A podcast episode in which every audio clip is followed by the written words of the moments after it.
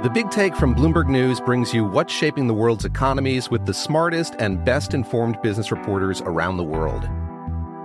We cover the stories behind what's moving money and markets and help you understand what's happening, what it means, and why it matters every afternoon. I'm Sarah Holder. I'm Saleha Mohsin.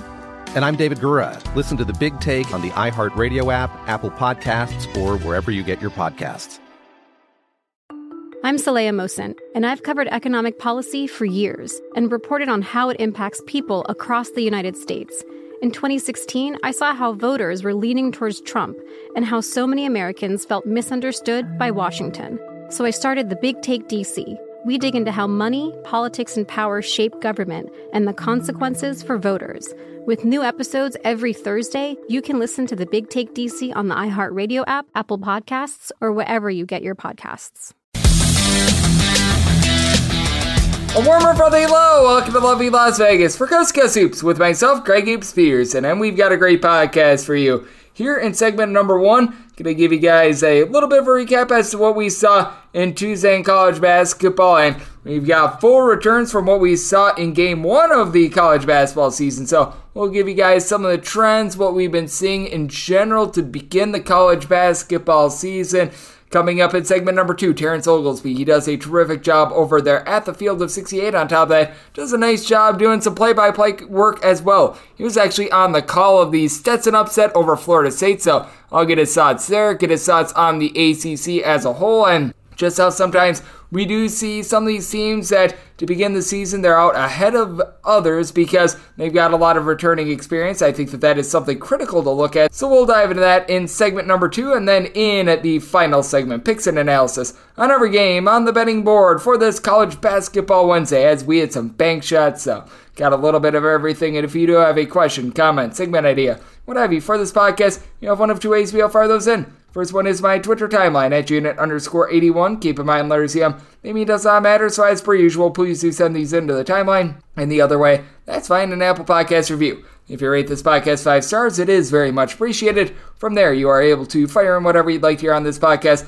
via that five star review. Really didn't get in a lot of Twitter questions today, other than why does Montana suck so much? And well, that was a bad one on my part. I do apologize about that. But we will recap that and take a look at what we're all getting this college basketball season thus far in the early going. Games from yesterday is Greg buzzing about. Here is the rowdy recap. I know we did see quite a few overs in college basketball on Tuesday as well as I am doing this. The only two unders that we have seen compensate in Georgetown. Just wrapping up, trending a little bit under, but we shall see there. Were Purdue versus Milwaukee and Providence versus Rider. As for Purdue, they just completely curves on UW Milwaukee by count of 84 to 53. Zach Edey, 12 points, 17 rebounds. This is going to be a rough go of it for UW Milwaukee and company. I do like the coaching hire that they made in the offseason as they bring in the guys from Queens NC to be able to coach them up, and they were able to get 19 points out of BJ Freeman, but for Purdue, new look team, 12 of 34 from three point range, including stud freshman Fletcher Loyer. I think that he was a little bit under the radar. He went 5 of 12 from three point range, so absolutely a stomping there. A lot of double digit favorites have been able to do a solid job to begin the season, but we saw a pair not be able to cover on Tuesday as Providence. They barely survive against Rider by a count of 66 to 65. They got down by as many as I believe 14 in this one. They then rallied to be able to take a relatively sizable lead and then Rider pushed them very, very late as Rider. They went 9 of 14 from three point range. Dwight Murray Jr., take note of him. 18 points, 6 boards, 4 assists. He went 4 of 5 from three point range. And Alan Bertrand, someone who's been out of sight, out of mind for quite a while, 9.7 boards. But the reason why Providence is able to get this one done is that Ed Croswell had a double double, 13.7 boards, and Bryce Hopkins in his first game in a Providence uniform. He was able to do a solid job, 18 points, 6 boards, but for Providence, they need to work on those free throws. 26 of 43 at the charity stripe, while Rider went 8 of 10 if Providence hits their free throws. Much less of a sweat in this one, but Providence, they still are able to get the job done outright. Hartford, with them having their coach resign literally like minutes before the start of the season. They lose the Sacred Heart by a count of 77 to 70. It's just a rough go of it for a Hartford team that's going to be at the D3 level at this time next season. But they did have Briggs McClain be able to pour in their 24 points. Um, That was a little bit of a nice showing. The start of the GG Jackson era in South Carolina starts with a win, but it wasn't a terrific win. 80 to 77. South Carolina State, one of the worst teams in all of college basketball, very ne- nearly knocked them off. And for South Carolina State, credit where credit is due. A 4 of 9 three point shooting performance out of Raheem Gary as he was able to pour in there 12 points. You got 20 points out of Lusum Hullums, who I really did not think was going to be able to contribute very much, but there he was. He was able to have himself a big night. And for GG Jackson, double double out of him 18 points, 10 rebounds, and Hayden Brown, undersized guy that comes in from the Citadel. He had 21 points to bail the team out, but 21 of 32 at the free throw line for South Carolina. That's a little bit concerning. And then I thought that Montana was going to be able to give a good showing. I was wrong, and I am very open to admitting that this was a terrible call. 91 to 63, Duquesne gets it done. Credit where credit is due for Duquesne. Dae Dae Grant, he did not miss a shot from before. 6 of 6 from 3, 25 points for Montana, 13 turnovers. They were clearly missing Cam Parker in the backcourt, who he moved on during the offseason. You did have 19 points, 5 boards, and 4 assists out of Josh Bannan, but man, for Duquesne, they just absolutely curb stomped this Grizzlies team, and they did a good job of just getting them out of their offense. You did also see East Carolina get the job done outright against Mercer as a very slight home underdog. Home underdogs now three and six against the spread this college basketball season, 77 to 75. The final as you had a very good performance for Mercer transfer Jalyn McCreary, who was at South Florida last season, 18 points, but for East Carolina, after getting down double figures early, they were able to rally back as Brandon Johnson, 24 points, 7 boards. He was a big reason why in free throw shooting big in this one. East Carolina, they go 13 of 21 at the free throw line. Mercer, 13 of 23 at the free throw line. I know that I've had quite a few of you guys ask me what I make out of totals to begin the season. If we see a little bit of a trend to the over, a little bit of a trend to the under, and I know that specifically, I know that a few of you guys were asking me specifically on unders, and honestly, I think that we see a little bit more in terms of the over just because teams are looking to try out different things. You do see a lot of things get harebrained, and especially when you get blowouts like we saw in Duquesne versus Montana. You saw 90 points scored in that second half in a game in which there was just 64 points scored in the first half. So with a lot of these blowouts, you actually do see quite a few overs because it just turns into like open gym in the second half. When you've got a team like Purdue up big on Milwaukee, when you've got a team like Duquesne up big on Montana, so I do think that that is something to take note of. San Jose State versus Georgia Southern is a game that is not final as I am recording this, but also had to do this a little bit early on Monday as well. So I'll give you guys a few of those finals that were a little bit more shocking. If you had Tulsa and had a 19 point lead with them, I really do feel bad for you as Oregon State. They were able to rally back by kind of 73 to 70. Anyone that was with me and took 25 and a half with Sacramento State, I will just say that that is one of the worst beats you're going to find in a very long time. Sacramento State down 22 points within the final 30 seconds. When you have that sort of a differential and you're getting 25 and a half, you better be able to get there, and you did not. That was not good. UC Davis, they take down Cal by kind of 75 to 65. It's going to be not good for Cal this season once again as he had Devin Askew actually put up a nice game, 19 points, 4 assists, but for UC Davis, he goes 6 of 14 from three point range, and well, UC Davis out rebounded Cal by kind of 40 to 34. It's probably going to be a very, very long year for them. Pepperdine impressed me. They put up 106 on Rice. Go Owls. As you had Lorenzo Romar do a good job with one of his star guys in Maxwell Lewis. Put in there 29 points. And Houston Mallette, 22 points, 5 boards, 5 assists. Very impressed by what I saw there. And then one of the biggest stunners, Dunk City. They go on the road and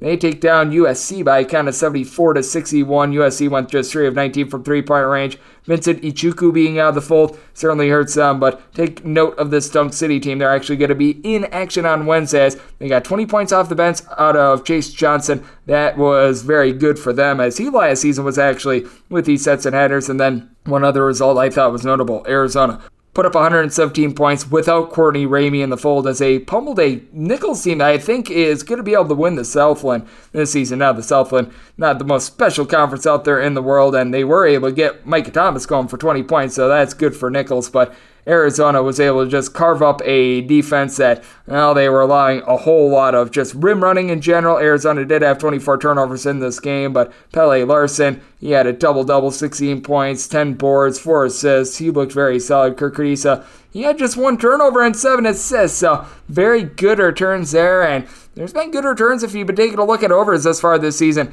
in college basketball. As I'm doing this, we've got a couple games that have yet to go final from Tuesday. But that said, if you're taking a look at overs right now, you have seen 66 games go over to just 62 under. So the over is sitting at right around about a 51 and a half to a 52% clip. We've seen a few pushes as well. So these are going to vary a little bit based on your closing numbers. And in terms of how we've been seeing favorites doing, favorites have been able to do a quite solid job of being able to cover the spread thus far. They are currently 67, 64, and 1 against the spread as I record this once again. A few games from Tuesday that do need to go final, but thus far it's been pretty good for favorites, especially sizable favorites. I'll try to give you guys exact numbers on how teams uh, that are like a 15 or a 20 point favorite are doing, but those have been hitting quite a bit as well. And a man that does a great job of just hitting a little bit of everything in terms of his college basketball knowledge. That'd be Terrence Oglesby of the Field of 68. We're going to talk a little bit about the ACC with them. Going to be talking about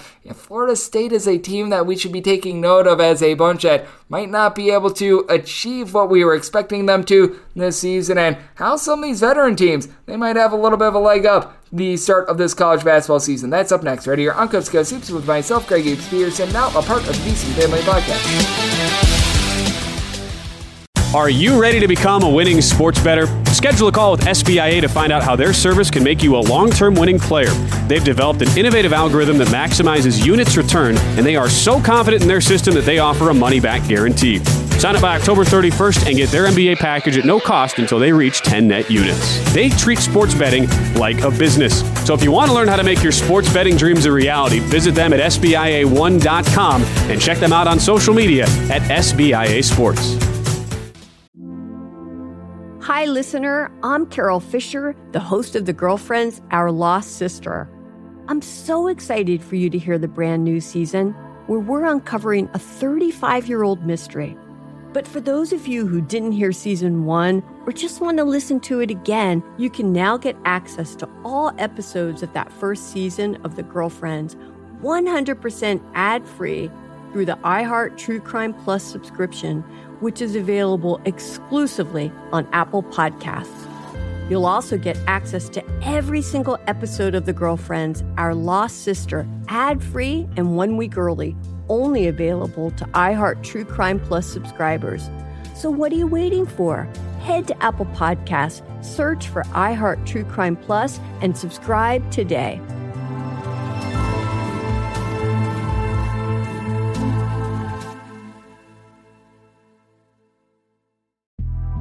The Big Take from Bloomberg News brings you what's shaping the world's economies with the smartest and best informed business reporters around the world. Western nations like the US and Europe. Mexico will likely have its first female president. And then you have China. And help you understand what's happening, what it means, and why it matters. He'll get his yo yos to Europe in time. But the longer this drags on, the more worry he's getting. They knew that they needed to do this as fast as they possibly could to get a drug on the market as fast as they could. I'm David Gura. I'm Sarah Holder. I'm Saleha Mohsin. We cover the stories behind what's moving money and markets. Basically, everyone was expecting, if not a calamity, certainly a recession. But the problem is that that paperwork, as our reporting showed, is fake. As someone who's covering the market, I'm often very worried about an imminent collapse. So I'm thinking about it quite often. Listen to the big take on the iHeartRadio app, Apple Podcasts, or wherever you get your podcasts. Hi, listener. I'm Carol Fisher, the host of The Girlfriends, Our Lost Sister. I'm so excited for you to hear the brand new season where we're uncovering a 35 year old mystery.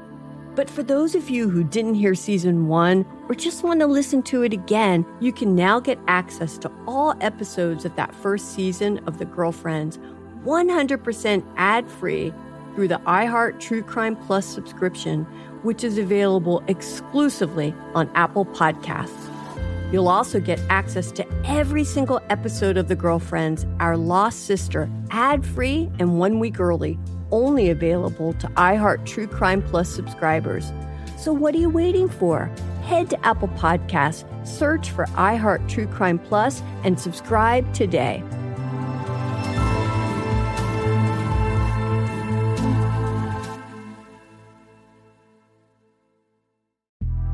The Big Take from Bloomberg News brings you what's shaping the world's economies with the smartest and best informed business reporters around the world. Western nations like the US and Europe. Mexico will likely have its first female president. And then you have China. And help you understand what's happening, what it means, and why it matters. He'll get his yo yos to Europe in time. But the longer this drags on, the more worry he's getting. They knew that they needed to do this as fast as they possibly could to get a drug on the market as fast as they could. I'm David Gura. I'm Sarah Holder. I'm Saleha Mohsin. We cover the stories behind what's moving money and markets. Basically, everyone was expecting, if not a calamity, certainly a recession. But the problem is that that paperwork, as our reporting showed, is fake. As Someone who's covering the market, I'm often very worried about an imminent collapse. So I'm thinking about it quite often. Listen to the big take on the iHeartRadio app, Apple Podcasts, or wherever you get your podcasts.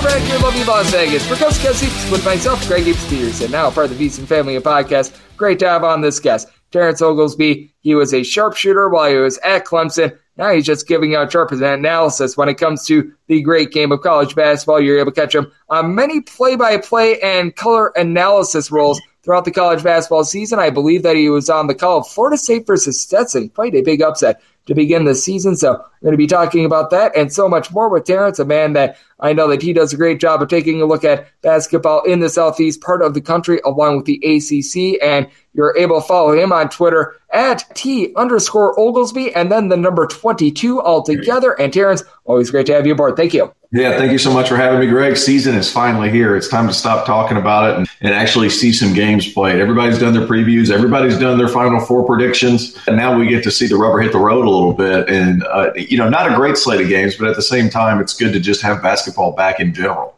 It is great to have college basketball back, and it's so great to have so much madness back in the fold as well as I know that you were taking a look at Florida State versus Stetson, night number one in Stetson. As a large underdog, they take down Florida State outright, and I was wondering how the injuries were going to be hurting Florida State, and clearly they did hurt them in this game as Baba Miller, who we expected to be able to play a role for the team, he is out just due to suspension. Jaylan Gainey, he's out for the season as well. So not good to start out with for Florida State. And how do you feel about this overall outlook for Florida State because I don't think you want to overreact to one game, but a loss of Stetson, in my opinion, is pretty inexcusable as well. Here's the thing Stetson had a couple of guards that really got hot. That's number one. Number two is Florida State has an issue at the point guard position. Jalen Warley, for whatever reason, was not in the starting lineup. I don't know that I can divulge that information or not, so I'm just not going to explain why, but he was not in the starting lineup. He was a little bit limited. There's nobody on Florida State that makes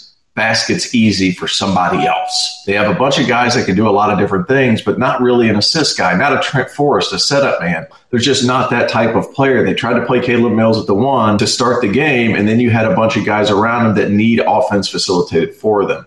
Caleb Mills is more of a score first type of player. You need more of a pure point guard, which is why Jalen Warley needs to step into a bigger role. Then you also look down the line, Chandler Jackson, freshman from Memphis, six four point guard, big body, kind of a bully ball guard.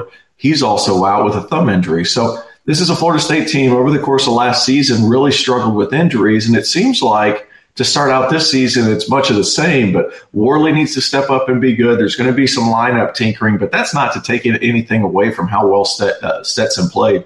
Stefan Swenson was terrific. The point guard from Belgium could get wherever he wanted. And whenever you're playing a team like Florida State with that type of size and that kind of pressure around a perimeter, that says a lot that he can still get into the paint, get some open looks for some of his teammates. And this Stetson team has guys who can make shots. Stetson was picked towards the bottom of the ASUN. I would be shocked if that would be the case at the end of the season.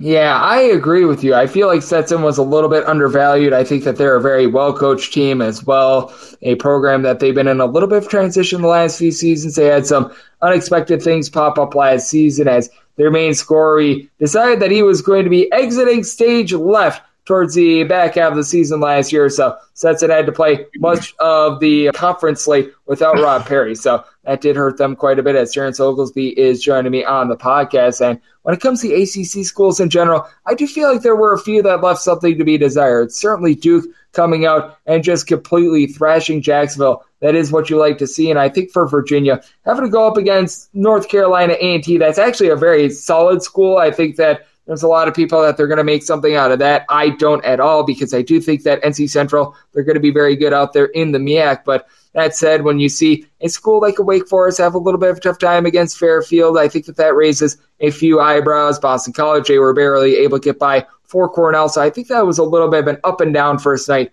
for the ACC. All that being said, what was the ACC 12 and 1? I mean, uh, at this point of the season, a win's a win, a loss is a loss because you're still trying to figure out your team as a coach. And not only that, when you play some of these smaller conference schools, like an ASUN team, like a MEAC, like a Jacksonville, also in the ASUN, you're going to run into got to teams and coaches that will switch up their defenses. Will go from 2 2 1 full court pressure back into a zone off of makes. And then off of misses, they will get back into a man to man. They'll switch some things up, and it really forces your on court personnel to make decisions for, their, for themselves. Well, in today's day and age, these transfers haven't played for their head coaches all that long. So, what's their go to whenever some of these situations occur? You're still learning your teams. You see, right now, uh, we're looking at Providence and Rider. Rider has done a little bit of that Providence has a lot of transfers coming into the fold, but at the same time, Rider's mixing up their defenses, and now they're having to adapt to the, to all the changes. Those are the kinds of teams that have success early in the season against some of these Power Five opponents. Yeah, to your point, Rider was able to get out to a double digit lead in the first half against Providence, which I think was just absolutely incredible. And who are a few schools that you take a look at bringing back some experience that might be able to surprise towards the beginning part of the season because I did think that Virginia was going to be one of those teams. Virginia, a school that they were able to get the job done against NC Central, would have liked it to be a little bit more convincing, but still, I do think that they're going to be in for a relatively solid season. But I am curious to hear who are a few schools that you take a look at and maybe they won't be there at the end of the season, but at the beginning of the season, because they do have all that experience returning, they're going to be in front of a lot of these teams that might be in a little bit of transition. You know, I hate to say it, but North Carolina has all the momentum mostly from all these same players. And this team is a team that knows each other. They don't really pass the ball all that well to each other. Towards the big dance, that's when they really started sharing the ball. And RJ Davis was making shots easy for some of the guys around him. I think they had what single digit assists. That's a team that I would look at. I get UCLA vibes, and I hate to even say that when it comes to an ACC team, but sometimes you have to worry about some of those things because of this sporadic success that they had. Their spurt just happened to be right at the end of the year, at the best time of the year. Are you going to be able to get that North Carolina team for the entire season? That's my biggest concern. But for the most part, you got to look at KenPom right now in the top 30 was it 35 teams? There's been 34 games played and they're 34 now. I mean it's it's it's hard to learn a ton from what we saw. Not a tremendous slate of games. You're playing a lot of bottom feeders to in division one and division two for that matter. It's just part of the process for a lot of these people. They're using these for a lot of these people a lot of the coaches and programs that they're trying to use this as kind of an extra exhibition game, if you will, because they're only getting one, maybe two. It's part of their learning curve, and then sometimes you run into a buzzsaw. Yep, and I think the worst loss that was taken was Oklahoma losing to Sam Houston State. So, to your point, it certainly was a case of which all the teams that we thought were going to be dominant were dominant. Night number one, USC going down, I think was a surprise to a lot of people, including myself, to a Florida Gulf Coast team that we were talking about the Atlantic Sun a little bit earlier with Stetson. That's a team that you want to look out for as well. I like the way the Pat Chambers has built them up. So we shall see what they're going to be able to deliver this season. As joining me on the podcast, we do have Terrence Oglesby, and we've talked a lot about the ACC. And one team that has yet to tip it off that is going to on Wednesday that I've got massive concerns with, that'd be Louisville. They're going to be going up against a Bellarmine team that we were once again talking about the Atlantic Sun. And there's another one of those teams. They won the Atlantic Sun tournament last season. And I do think that this could be a little bit of a scare Scott for Louisville. Now, I don't think that they're going to lose the game outright. I'm seeing them as a 12 point favorite when it comes to the betting line. But that said, I take a look at this Louisville team, and they really have no backcourt whatsoever. And we talk a lot about some of these teams with experience, some of these teams with veterans being out in front of teams in transition. And Louisville, I think, is your textbook team that is in quite a bit of transition with bringing in the pain train at coach going up against a Bellarmine team that it's a philosophy which a whole is greater than the sum of its parts for them. I'm in complete agreement. And Bell, was it Bellarmine? This is a team that came up the first year in Division One and won their league. I mean, that says a lot in and of itself. And then you look at how they play. They're very methodical. They're going to be able to break Louisville down. And in Kenny Payne's first year, that roster better be able to overwhelm Bellarmine or it's going to be tough sledding for the Cardinals. It's going to be tough season all around. Point guard play at Louisville not great. Already lost to Lenoir-Rhyne as an exhibition game. Lenoir-Rhyne's going to finish in the middle of the conference in the Division Two South Atlantic Conference. So it's not like they lost to a juggernaut Division Two squad. Bellarmine, to me, that is probably the worst type of matchup for Louisville because of how they play and how efficient they can be at times because of the offenses that they run and how disciplined they are. Louisville, we don't really know what to expect from Kenny Payne, but one thing that we do know is that early indications suggest that they're going to struggle at the point guard position. And that's not a good thing when you're going against a really disciplined team. Yep, I totally agree with you. I think that that's going to be relatively tough for them as well. And Terrence, when it comes to this early week of the college basketball season, you just mentioned it. We've got a lot of games which is involving, let's call it what it is, sort of blowout matchups. You've got a lot of teams that rank in the KenPom top 50. They're going to be playing against teams that rank in the KenPom bottom 100. Is this just a case of which you really don't have a lot in terms of big takeaways, in terms of just any of these teams that win big. And if you do see a loss like Florida State versus Stetson, it's just really a little bit more of a red flag. Or can there be some positive takeaways with some of these teams as well? Because I do think that, to your point from a little bit earlier, it is a bit tough to gauge games where you do have things like a Boston College versus Cornell, where even with a Cornell being able to push Boston College, it's not like I'm necessarily going to be lowering them too much in that spot. And then you've got a lot of games that it just is going to be involving teams that are completely overly matched. Yeah, it seems that way. It was kind of a pitiful way to open the season just because there were no really marquee matchups, right? But I, I, I take everything in the first few games with a grain of salt. Like a lot of Florida State's problems, for example, the game that I was calling on television, it was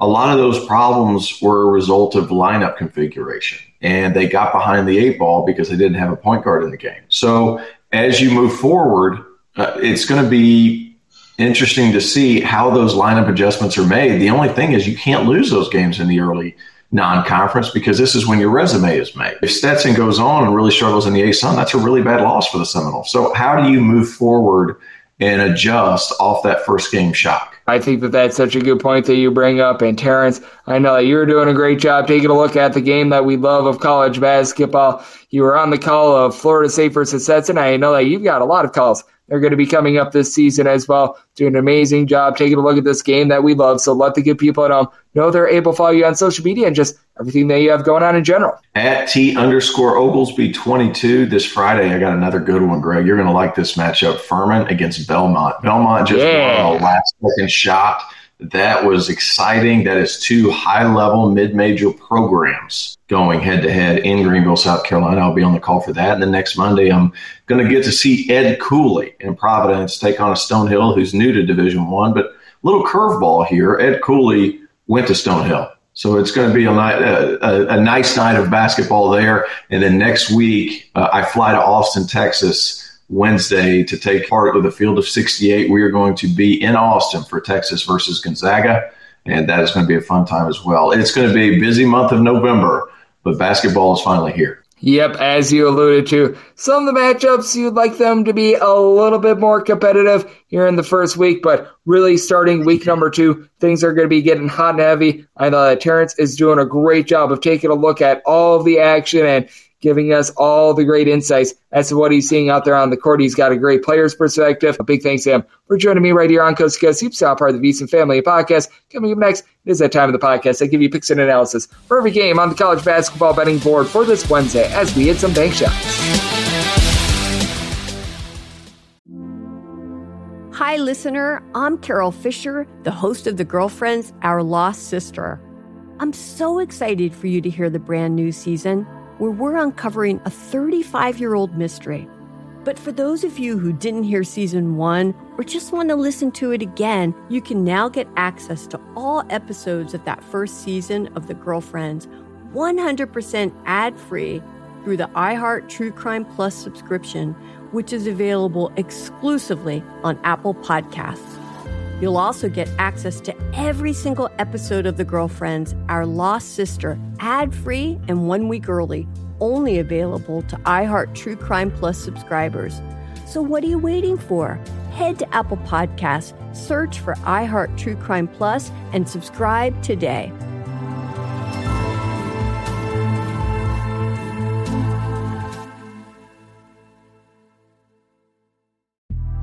The Big Take from Bloomberg News brings you what's shaping the world's economies with the smartest and best informed business reporters around the world. Western nations like the US and Europe. Mexico will likely have its first female president. And then you have China. And help you understand what's happening, what it means, and why it matters. He'll get his yo yos to Europe in time. But the longer this drags on, the more worry he's getting. They knew that they needed to do this as fast as they possibly could to get a drug on the market as fast as they could. I'm David Gura. I'm Sarah Holder. I'm Saleha Mohsin. We cover the stories behind what's moving money and markets. Basically, everyone was expecting, if not a calamity, certainly a recession. But the problem is that that paperwork, as our reporting showed, is fake. As someone who's covering the market, I'm often very worried about an imminent collapse. So I'm thinking about it quite often. Listen to the big take on the iHeartRadio app, Apple Podcasts, or wherever you get your podcasts. Hi, listener. I'm Carol Fisher, the host of The Girlfriends, Our Lost Sister. I'm so excited for you to hear the brand new season where we're uncovering a 35 year old mystery. But for those of you who didn't hear season one or just want to listen to it again, you can now get access to all episodes of that first season of The Girlfriends 100% ad free through the iHeart True Crime Plus subscription which is available exclusively on Apple Podcasts. You'll also get access to every single episode of The Girlfriends, Our Lost Sister, ad free and one week early, only available to iHeart True Crime Plus subscribers. So, what are you waiting for? Head to Apple Podcasts, search for iHeart True Crime Plus, and subscribe today.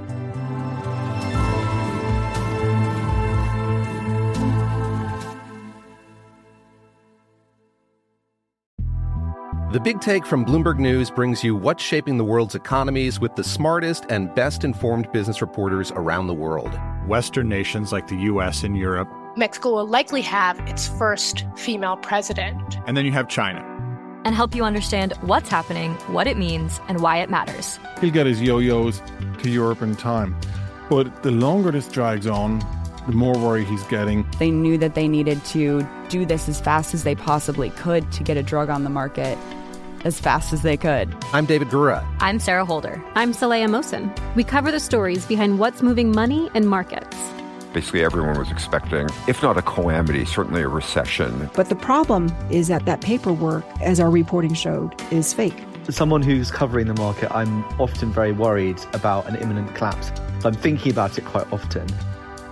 Listen to the big take on the iHeartRadio app, Apple Podcasts, or wherever you get your podcasts. Hi, listener. I'm Carol Fisher, the host of The Girlfriends, Our Lost Sister.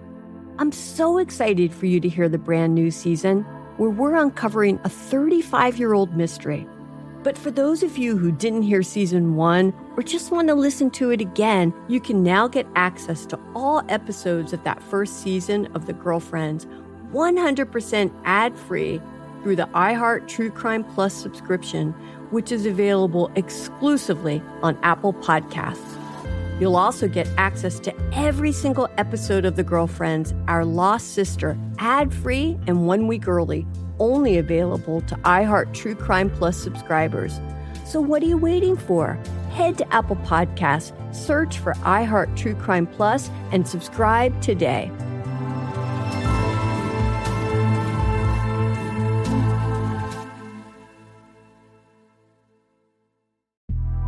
The Big Take from Bloomberg News brings you what's shaping the world's economies with the smartest and best informed business reporters around the world. Western nations like the US and Europe. Mexico will likely have its first female president. And then you have China. And help you understand what's happening, what it means, and why it matters. He'll get his yo yos to Europe in time. But the longer this drags on, the more worry he's getting. They knew that they needed to do this as fast as they possibly could to get a drug on the market as fast as they could. I'm David Gura. I'm Sarah Holder. I'm Saleha Mohsin. We cover the stories behind what's moving money and markets. Basically, everyone was expecting, if not a calamity, certainly a recession. But the problem is that that paperwork, as our reporting showed, is fake. As someone who's covering the market, I'm often very worried about an imminent collapse. So I'm thinking about it quite often. Listen to the big take on the iHeartRadio app, Apple Podcasts, or wherever you get your podcasts. And we're back here, lovely Las Vegas, for Coast Coast Hoops with myself, Greg Gibbs Pearson, now part of the VSiN Family Podcast, and it is always a pleasure to get Terrence Oglesby aboard. He was a sharpshooter while he was over there at Clemson.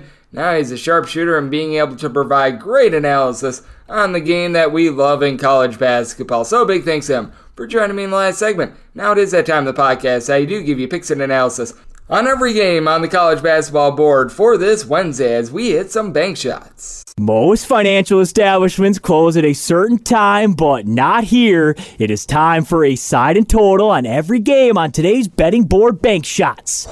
Do note that as per usual, any changes that are made to these plays will be listed up on my Twitter feed at junior score one Going to be going in Las Vegas rotation order. The extra games, those are games that involve teams that are from the Patriot League, the Atlantic Sun. I believe that we also have a game for the SWAC as well. Those are going to be at the bottom. So like Florida A&M is going to be at the bottom along with like American versus Marist. All the other games, they're going to be up top and I believe in time order. So Let's get it started with 763, 764 on the betting board. It is Davidson, and they are going to be on the road facing off against Wright State. Wright State hopes to be the right side as they are a three point underdog, and your total on this game is saying between 147 and 147 half. I think the wrong team is favored here. I did make Wright State the two point favorite, so I'm going to be willing to take them on the money line now.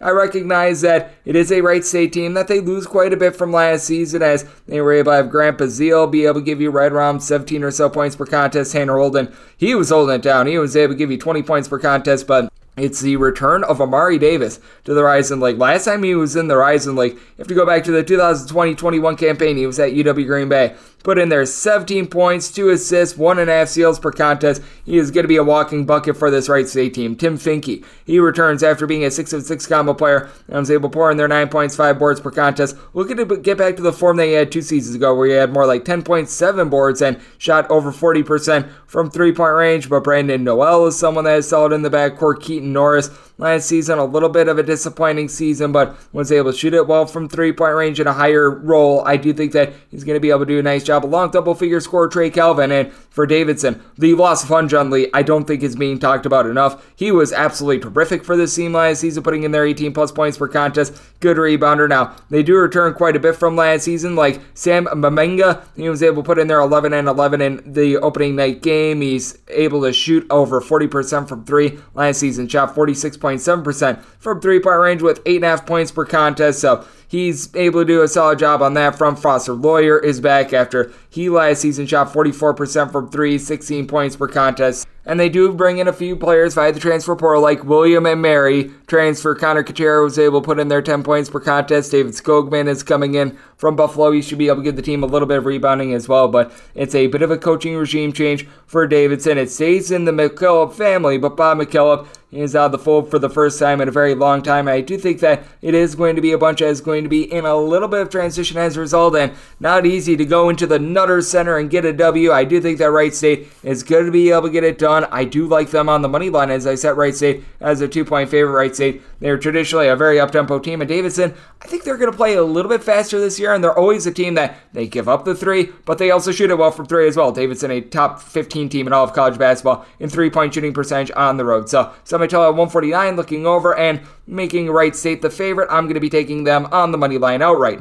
765, 766 on the betting board. It is UT Martin on the road facing off against Youngstown State. The Penguins are an eight point favorite, and your total on this game are between 152 and 152 and a half. Youngstown State, I think, is going to be able to hold it down on defense a little bit better than they did night number one, as they did allow to Canisius 81 points, but that said, I do think that they are better than this UT Martin bunch, and much was expected from them opening night against Pittsburgh, and the line got a little bit too far out of whack. I do like that Parker Stewart is back in full for the team. While he was at UT Martin about three or so years ago, he was able to put in there 19 points per contest, shot 35% from three, but was a bit of a disappointment at Indiana two seasons ago. He completely sat out altogether, so he's in a bit of transition. I do like that they brought in Jordan Sears as well. He had eight points in the opener, but after shooting 40% from three point range at Gardner Webb as a freshman last season, shot more, like 22% from three point range, so it's appearing as though that freshman year was a little bit of a mirage, and this team just really doesn't have a whole of a lot down low. Meanwhile, you take a look at the Penguins, and the fact that they bring in someone like a Garrett Covington, that is absolutely massive for them. He played limited minutes at night number one, but he was limited to just three games last season when he was able to play out there fully on the court during the 2020-21 season. 12.5 points, 4.5 boards, 34% three-point shooter. Good versatility there, and Malik Green had a double double in the season opener after he was registering around 11 points and four rebounds per game at Canisius. But if you take out the second half of the season, he was averaging more like 14 to 15 points per contest to begin the season before he got banged up. They've done a nice job bringing in guys like Brandon Rush via the transfer portal to help them out. You should be able to have the best pure rebounder in this game, and Adrian Nelson as well. He had seven boards in the season opener last season. Northern Kentucky was able to register seven rebounds per game. UT Martin, I think, is going to just get completely plowed on the glass, and UT Martin has been a team that's been in a little bit of transition. You take a look at this coaching staff, and they don't seem to be wanting to play overly fast. 152 and a half just seems like a total that is a little bit too much based off of what we saw opening night out of Youngstown State. Youngstown State, you tell that they're looking to build a little bit more of a defensive identity, and I do think that they're going to be able to do so. And I certainly don't think that Dwayne Cohill going to be turning the ball over six times like he did opening night. So I did set my total at 146 half. I'm diving under the Youngstown State. Anything of single digits, I'm willing to lay. Set them as a nine and a half point favorite. 767, 768 on the betting board. James Madison is going to be playing us to Hampton. The Pirates are between a 15 and a half and a 16 point underdog. In your total on this game, it is between 149 and 149 and a half.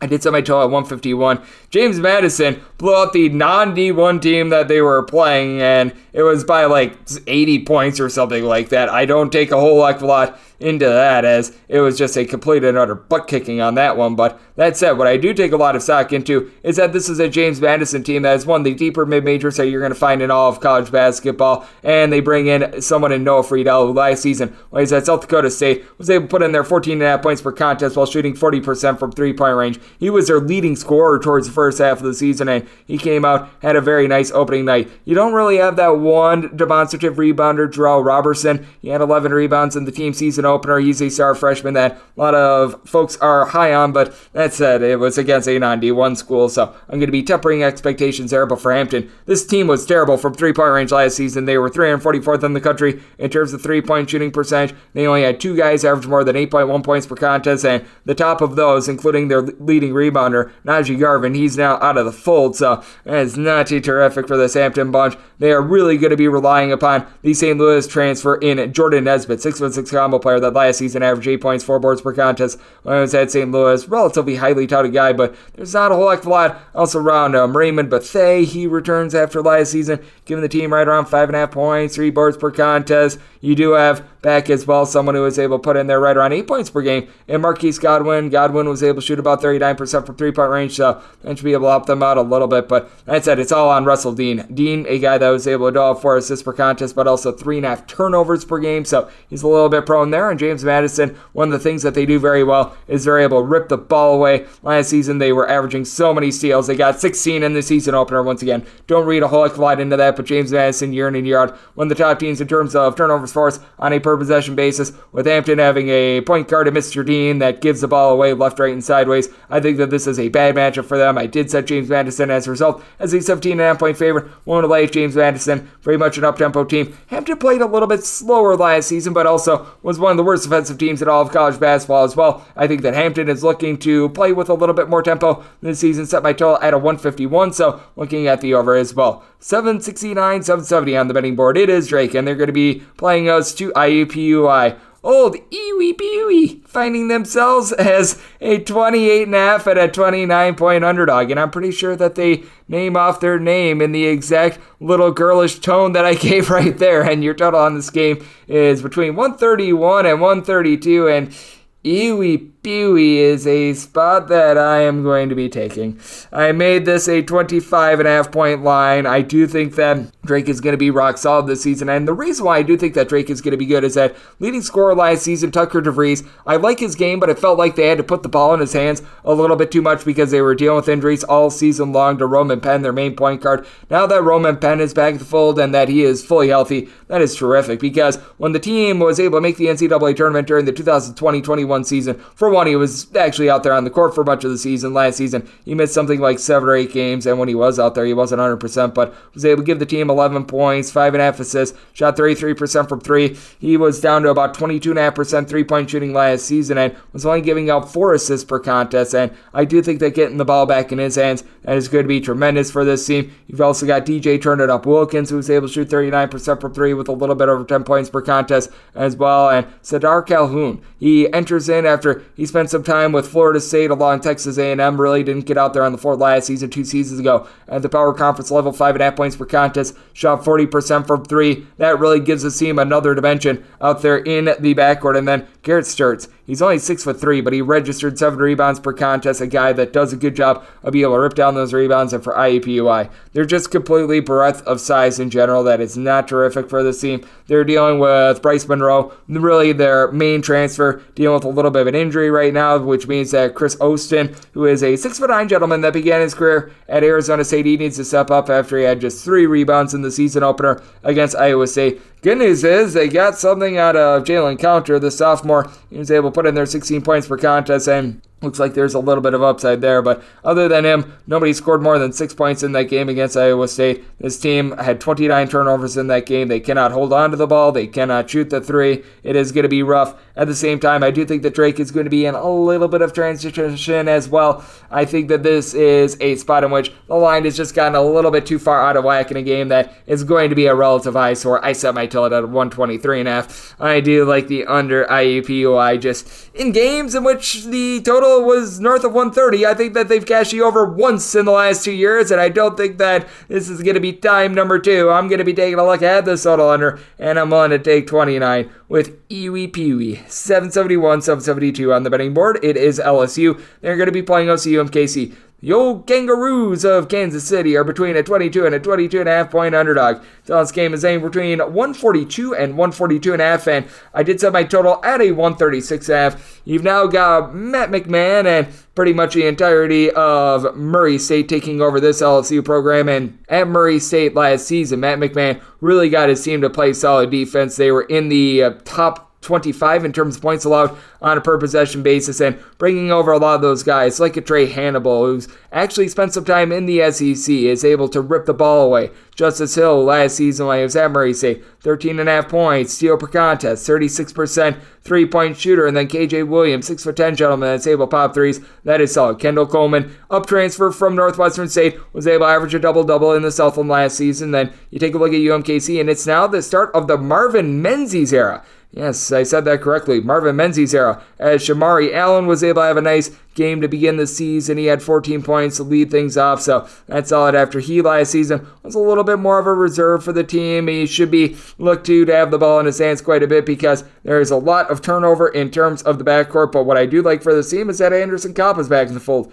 Kopp was able to shoot 42% from three point range last season, did see it sit out the season opener, so you do want to be taking note of that. But also UMKC, they lost to Lincoln of Missouri in that season opener. Now, Lincoln of Missouri is actually a relatively solid D2 school, but I do think that for UMKC, they were resting some guys and they got a little bit too fat and happy on that one. I do think that they're going to be a little bit more motivated in this game because with LSU, they don't bring back darn near anyone other than Mwani Wilkinson that saw minutes last season. Wilkinson, four points, three boards per contest. He should be able to give this team a little bit of something, so that'll be able to help them out, along with Adam Miller being back after he was banged up. But I do think that this is going to be a little bit of a team in transition. I don't think that UMKC is going to be shooting 5 of 12 25 from three point range, much like they did against Lincoln of Missouri. They had a double figure lead throughout much of it, and then they just couldn't shot to save their lives. I do think that this is going to be a UMKC team that they're going to have a little bit of a tough time on offense. I did set my total at 136 half. I'm diving under, and with LSU, could only make them a 20 and a half point favorite with all the kinks that they need to sort out as well. So, going to be taking a look at the points with the Kangaroos. 773, 774 on the betting board. It is Seton Hall, and they are going to be playing us Monmouth.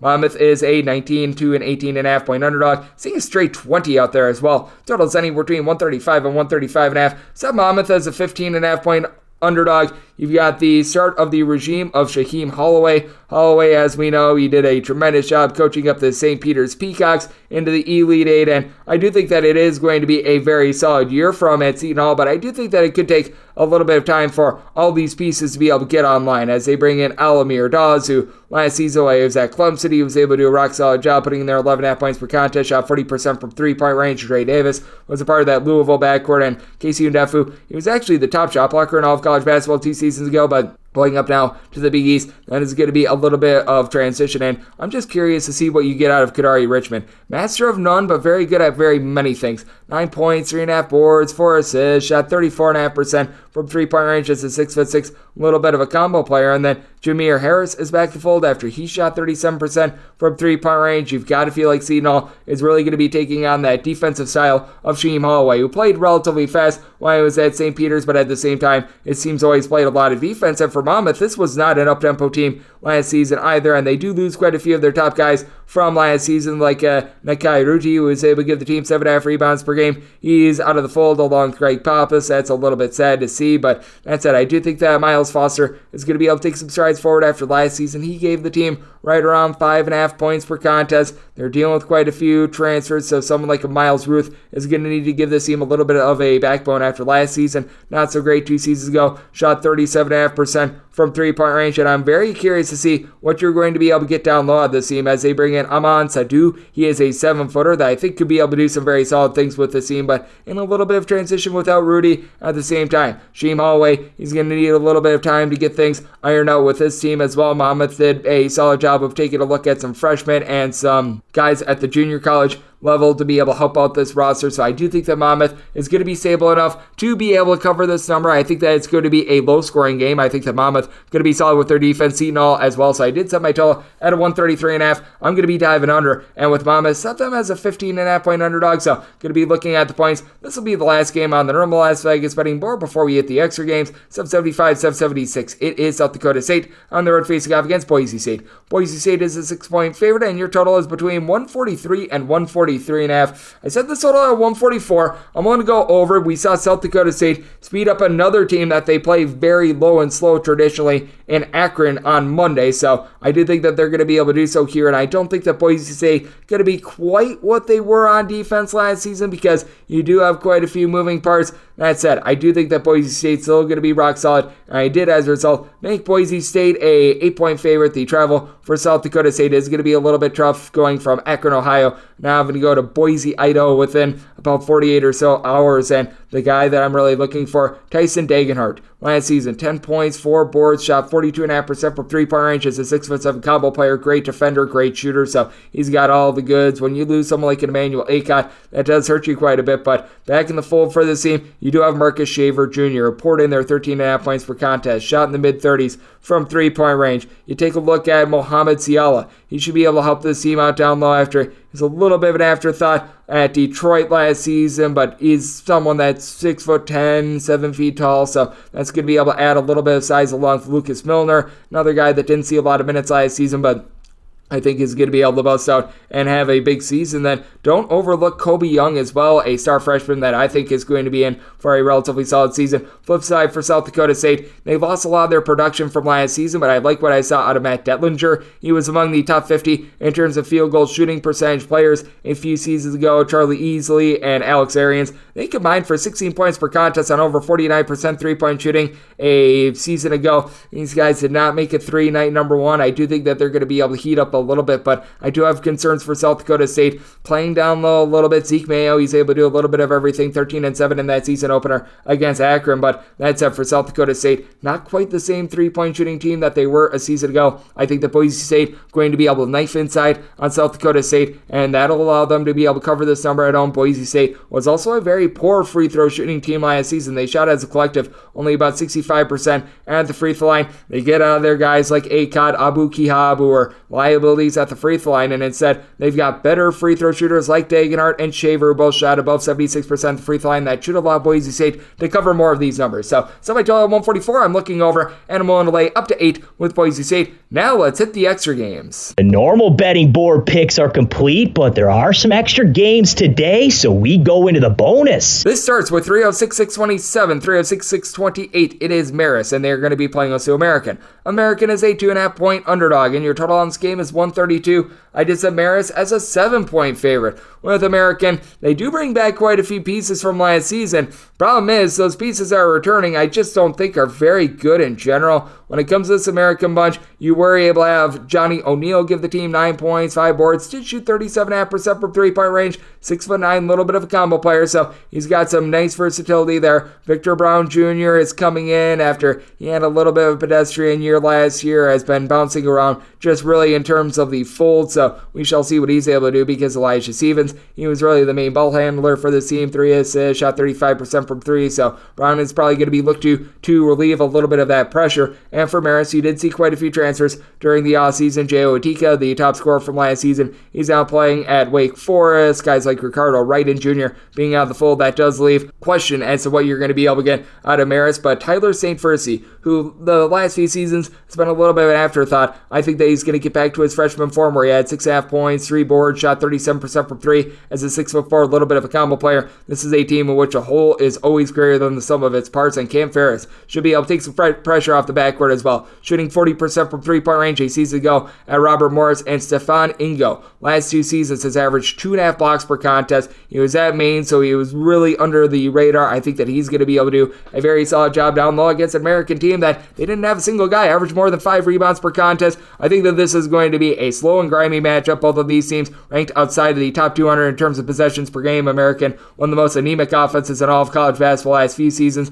Marist, I think, is going to have a tough time putting the ball in the basket, and they don't really have that main ball handler. So I think turnovers and second chance opportunities are going to be a plenty, and bad second chance opportunities at that for Marist. But I do think that Marist has a little bit of better three point shooting. I think that they win the battle down low, and that is why at home I made Marist a seven point favorite. So I'm to lay the points with the Red Foxes. Set my total at 129, so diving under as well. 306 629, 306 630. South Dakota is going to be playing outside of Lipscomb. Lipscomb is a 4.5 point underdog. Total on this game is 150 and a half. I said South Dakota as a six half point favorite. I think that this is a little bit too much love for a bunch in Lipscomb that I have my question marks with them. Now, Ahsan Asadullah, he is amazing for this team as he led the team in points, rebounds, assists, and blocks last season. He had 15 points, 9 boards, 4.5 assists at a block per contest as a 6'8, little bit of a combo player. He even shot 32% from three point range. And then when it comes to Jacob Ognacevic, he was able to shoot about 46% from three point range a season ago. He's able to give you a double figure amount of points per contest, but you've got to be wondering how they're going to be bringing the ball up as well. AJ McGinnis is someone that comes in from Cincinnati after he had a relatively pedestrian year last season. Will Pruitt is able to give you a steal per contest, so his overall game is halfway decent. And don't sleep on Tommy Murr. I do think that Murr, after he gave the team six half points per contest, is going to be able to take off, shot 36% from three point range. But I do think that night number two for AJ Plitzuweit is going to be much better. He was trying to get back into form in that game against Wisconsin during the 2020 21 season prior to him getting hurt. He's averaging 19 points, shot 43.5% from three point range. It was his first game back against Wisconsin on Monday. So I do think that night number two is going to be better. And you've got Kruz Perrott-Hunt back in the fold. He had 21 points against the Wisconsin Badgers two seasons ago during the 2021 22 campaign. He really led the way for the team. 15 points, shot 39% from three point range, loss of top rebounder Hunter Goodrick. That does hurt the team quite a bit, but Tasos Kamateros is someone I do like. He's got good versatility. Last season, shot 37.5% from three with 11.5 points, 5.5 boards, is able to dole out two steals per contest. And when it comes to the South Dakota team in general, I do think that they're going to be very versatile. They are a team that ranked in the top 50 in terms of points scored on a per possession basis, and Lipscomb, a bottom 30 team last season, in points allowed on a per possession basis, having to travel all the way to the great state of South Dakota for Lipscomb, who's out there in Nashville, Tennessee. I think that that is going to be quite a trek for them. I think that that elevates the home court advantage of South Dakota. As a result, I did set the Coyotes as a six and a half point favorite. I'm going to lay it. Set by total 151 and a half, so I'm also going to be going over. This is going to be the DK Nation pick 306 631, 306 632. Louisville is going to be playing against Bellarmine. Bellarmine's a 12 point underdog, and your total on this game is 135. And the DK Nation pick is on Bellarmine with the points. I set them as a 5.5 point underdog, and the bigger reason why I'm going with this game because typically I go with the normal Las Vegas board in terms of my DK Nation pick today. I'm going with an extra game is because I really want to highlight how bad Louisville is this season. El Ellis is pretty much the only player in the backcourt for this team, and I'm not even kidding when I say that. It's El Ellis and absolutely nobody else. This Louisville team lost to some D2 school like Lenoir-Rhyne when it came to their exhibition matchups, and they had another challenge from another D2 school, just not too terrific. Now, for Bellarmine, the big key for this team is that they do lose Dylan Penn from last season. He's out playing for Vermont. He was able to put in their 16 and a half points, five assists. He was Mr. Do It All for them, so that is going to be a little bit brutal along with losing someone like CJ Fleming. That is going to be tough, but at the same time for Bellarmine, they do return some of their pieces from last season, like I'm expecting a big year from Juston Betz, who had seven points, seven boards, three assists per game, nice little six foot six, six foot seven, do it all sort of player. Sam Devault, he had a little bit of a disappointing year last season. I think that he's going to be able to pick it up quite a bit as well. And then you've got Langdon Henn. He comes in after he had right around four and a half points per contest last season at William Mary. He should be able to do a good job in the backcourt. And on top of that, you've got Garrett Tipton. Tipton, he uh, last season was able to shoot about 32% from three. He showed some nice promise towards back half of the season. I think that he's going to be able to give the team a lot of production. And then you've also got Curt Hopf. He was able to give the team about four and a half rebounds per game. Just a well run machine in which a whole is greater than sum of its parts. And for Louisville, bringing in someone like a Brandon Huntley Hatfield, that is solid as he last season was able to give the team right around 4.3 rebounds per game while he was at Tennessee, a former top 75 recruit. So that's the place where you want to be. And Sydney Curry, you take a look at what he did towards back half last season in ACC play. He was able to do a very rock solid job. I remember the 24 points, 14 rebounds they had against Virginia. Overall, in the final five games of the campaign, he was averaging about eight to nine rebounds per contest, putting up 13 plus points per game. So he was able to show some nice promise towards back half of the season. What are you going to be able to get out of freshman Mike James, though, in the backcourt? It clearly was not very good against the non D1 teams they were playing. Jae'Lyn Withers was able to do a solid job. So for Bellarmine, they are in a little bit of transition, but at the same time, this is a little team that, with this backcourt having nothing but El Ellis, I cannot trust them. I did set Bellarmine. As a result, it's just a five and a half point underdog. My DK Nation pick going to be taking the points with Bellarmine. Bellarmine, since they have joined the D1 ranks, they have ranked in the bottom 30 in terms of total possessions per game. I think that they're going to be in for another slog in this one, so I'm going to be diving under. And on the DK Nation pick, going to be taking the points with Bellarmine 306, 633, 306, 634. It is San Diego, and they're going to be playing us to Florida Gulf Coast. Dunk City is a five point underdog. Don's game is 146. I think that this is too high of a total. You take a look at Steve Lavin and the last time that he was coaching at the Division One level, and his teams they really didn't embrace the three ball too much. I don't think that they're going to be playing overly up tempo. And for Florida Gulf Coast, when they knocked off USC, it's not like they were doing so running at some ridiculous pace. Pat Chambers, he now takes over the program after he's coaching at Penn State, and when I was at Penn State, he was never necessarily too much of an up tempo guy. And for San Diego, I did set them as an eight point favorite. I think that maybe we're overreacting just a little bit to Florida Gulf Coast taking down a USC team that is clearly hampered in the front court. And when it comes to San Diego, a very good backcourt for the team. Siko Sisho Jawara in their first game against a non D1 school, he was able to put in their 17 points after last season, shot 42.5% from three, 12.5 points per contest. When I was at Weber State, they bring in Jaiden Delaire as well. He should be the most dominant low post player in this game. Six foot nine gentleman that was at Stanford last season was able to put in there right about 10 or so points per contest. Was able to give the team four boards per game. So bringing him in, I think, is absolutely massive. And then you also return Marcellus Earlington, a very good versatile player who shot 40% from three two seasons ago. Last year, in a higher usage role, he was able to give the team 13 points, six half boards. Doesn't necessarily dole it out, but that's why you've got someone like Jase Townsend in the fold. Flip side for Florida Gulf Coast, impressive win over USC, and I do like that they brought in Chase Johnson from Stetson in that opening night game, was able to put in their 20 points per contest last year, put in 15 points per game, shot 40% from three point range. Isaiah Thompson, a 40% three point shooter from Purdue, should be able to do a solid job, but I really am questioning where the low post play is going to be coming from. Zach Anderson, he was able to have 10 rebounds in that game against USC. I don't know if he's going to be able to duplicate that too much, though. Last season, he was sort of an off on starter for Florida Gulf Coast at 6'7. He doesn't necessarily have the world's greatest size. You've got guys like a Cyrus Largie and Caleb Cato back and forth for Florida Gulf Coast to be more defensive stoppers in general. I think that this total is a little bit too high. I don't see either of these teams necessarily playing too up tempo. I do think that with San Diego, Jaiden Delaire going to be paying massive dividends for them, along with Eric Williams Jr., was able to average double figures the last two seasons out there in the Pac 12. Made San Diego the eight point favorite. I think that the Steve Lavin arrow starts out with a cover on the D1 board, set by total to 135, so looking under as well. And we wrap things up with 306, 635, 306, 636. It is Portland, and they are going to be playing us to Florida A&M. A&M is an underdog of between 21 and 21 and a half points. So on this game is 134 and a half. I'm willing to lay up to 21 with Portland. I did set Portland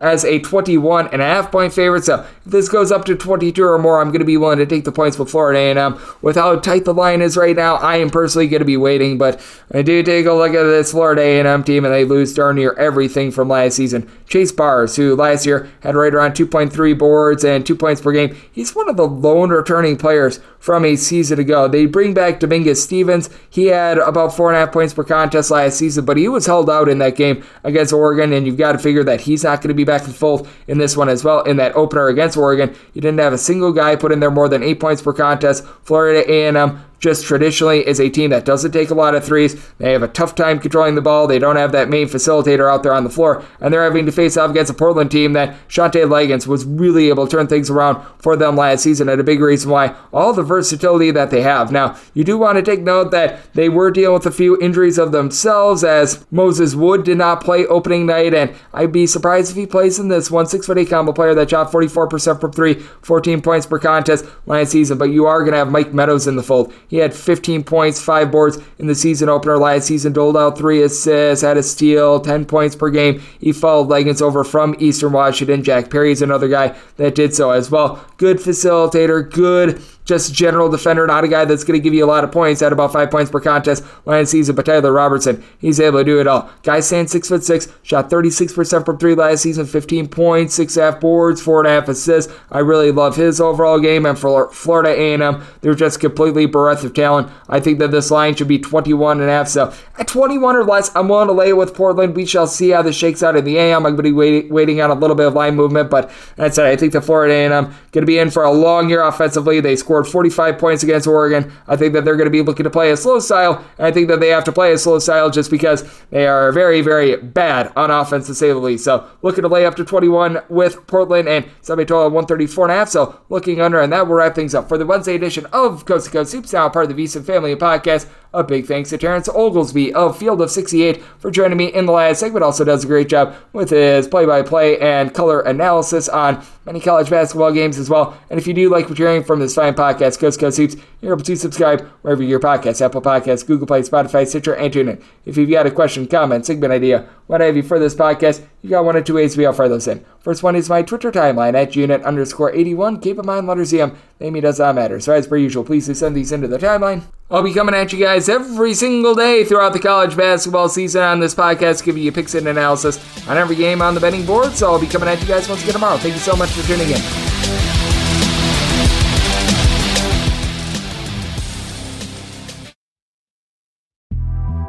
The Big Take from Bloomberg News brings you what's shaping the world's economies with the smartest and best informed business reporters around the world. We cover the stories behind what's moving money and markets and help you understand what's happening, what it means, and why it matters every afternoon. I'm Sarah Holder. I'm Saleha Mohsin. And I'm David Gura. Listen to the big take on the iHeartRadio app, Apple Podcasts, or wherever you get your podcasts. I'm Saleha Mohsin, and I've covered economic policy for years and reported on how it impacts people across the United States. In 2016, I saw how voters were leaning towards Trump and how so many Americans felt misunderstood by Washington. So I started the Big Take DC. We dig into how money, politics, and power shape government and the consequences for voters. With new episodes every Thursday, you can listen to the Big Take DC on the iHeartRadio app, Apple Podcasts, or wherever you get your podcasts.